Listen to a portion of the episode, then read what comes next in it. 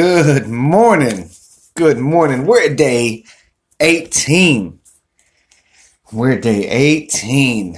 And guess what day it is? It's Good Decision Sunday. I don't know.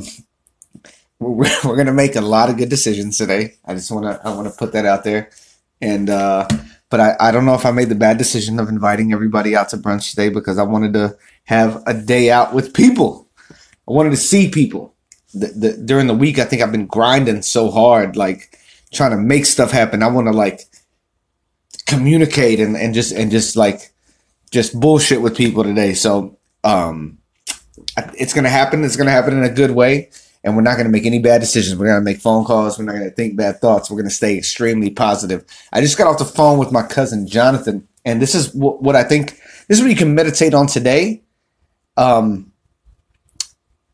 My cousin Jonathan is a really, really special individual. He thinks about things. He can process stuff before it happens. Like I was listening to this thing with Tony Robbins, and he was talking about this hockey player, Wayne Gretzky. And he was asking Wayne Gretzky, he goes, yo, like, you're the best player.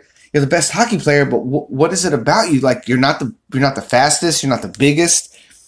And then Wayne Gretzky was like, it's because people go after the puck during the game. He goes where the puck is going during the game. So that's what made him good. And that's how my cousin Jonathan is. He processes information in a way that he sees the outcome before it happens very clearly. And so we had an amazing talk this morning. And the one thing he left me with, which I'm going to, which you guys should think about today, is don't be a still person. Still. I'm still like this. I'm still angry at this. I'm still like needing money for this. I still need whatever. Don't be a still person. Like, why are you still angry about stuff? Why are you still hurt? Why have you still not made the amount of money that you want to be making? Why aren't you living where you want to live? Why are you still not doing everything that you want to do and living your greatest life? What's holding you back? What is holding you back? I mean, I've shared a lot of things that have held me back. And one of them, even talking to my cousin today, even being angry about things, in the past that have happened to you, that you feel like people have done to you, man. Being angry and being upset with stuff that happened is like the worst poison ever. Living in the past is the worst poison ever. Holding on to something is the worst poison ever. Gotta break through that.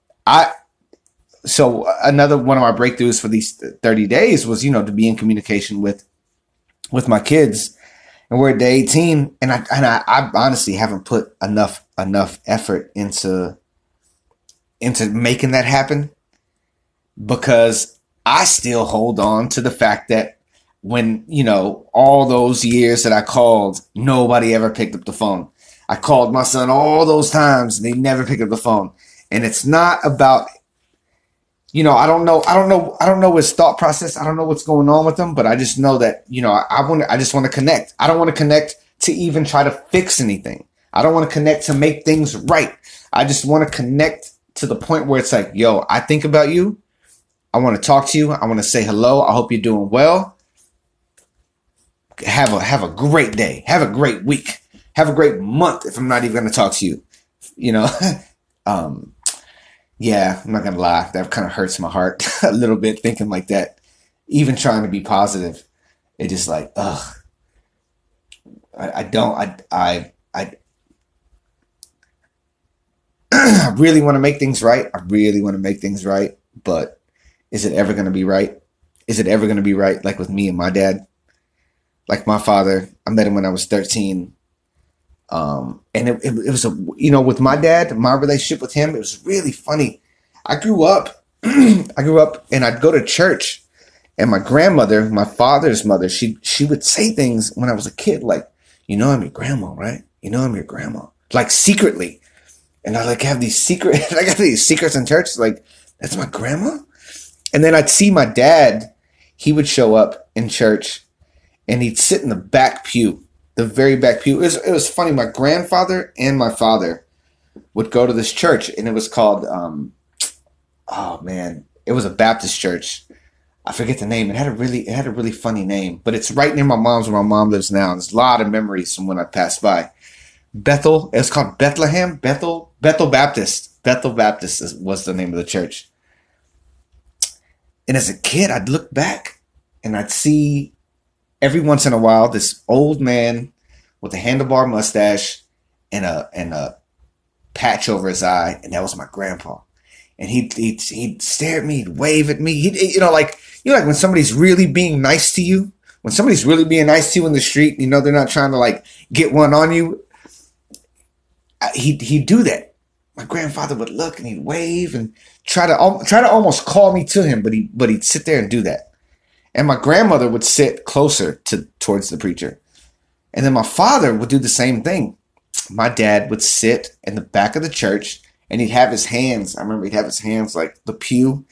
He'd have both arms up on the pew, just sitting there, and he'd see me and he'd be like, hey, son. And he'd call me son. And I was like, yo, this is, it's crazy. It was crazy to see this man who was my father, who still wasn't my father in my mind. Like it was as a little kid trying to connect that was weird. Even when I remember one time my aunt Joanne, we were at a wedding, and I was a kid, man. And she took me from the wedding. We left the wedding to go see my dad, who I think at the time I didn't even know was my dad. And I'm like, they had me taking a picture with him. It's really like this uncomfortable picture. Like, I don't know who this guy is. He has long hair, beard, mustache. And I just got a text, so I got distracted. But the idea is like, is it ever going to be right? And does it need to be right? I love my father to death.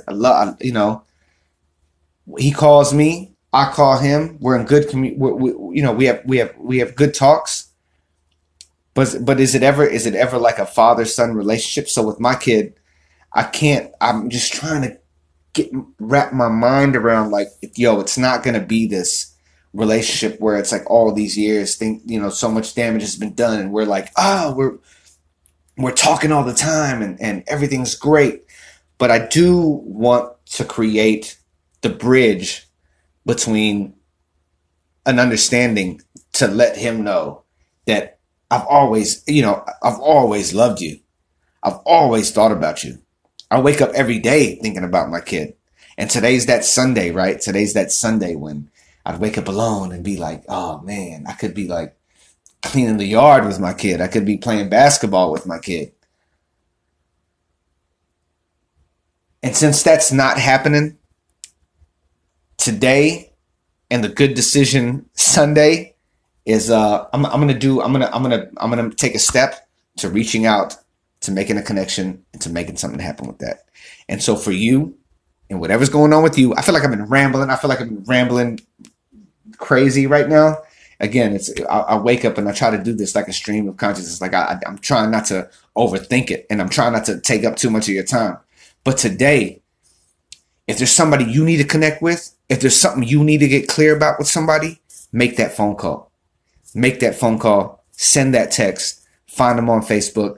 Send a message and make it happen. When I get off this right now, it's going to be the first thing I do. First thing I'm going to do is reach out to my kid today. And I'm going to send nothing but love, nothing but good vibes, just like I'm trying to send you every day. Day 18.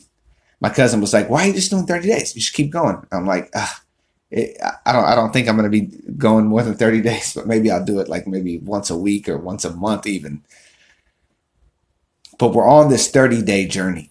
And in 30 days, I'm trying to prove to you, prove to myself that whatever your dream is, whatever your goal is, whatever you're trying to accomplish, it's possible. It's possible for you. It is possible. I've already done like with that job right there. Next thing we're trying to do is I'm gonna get on TV. That's the next step in the job world, like the job kind of world. But personally, like in the world of a family, you know, the big obstacle is getting in connection with my kid. And everybody's told me that, you know, if I'm able to get that breakthrough, I think even greater things can happen. You have a lot of lives to live. So much is going to happen for you.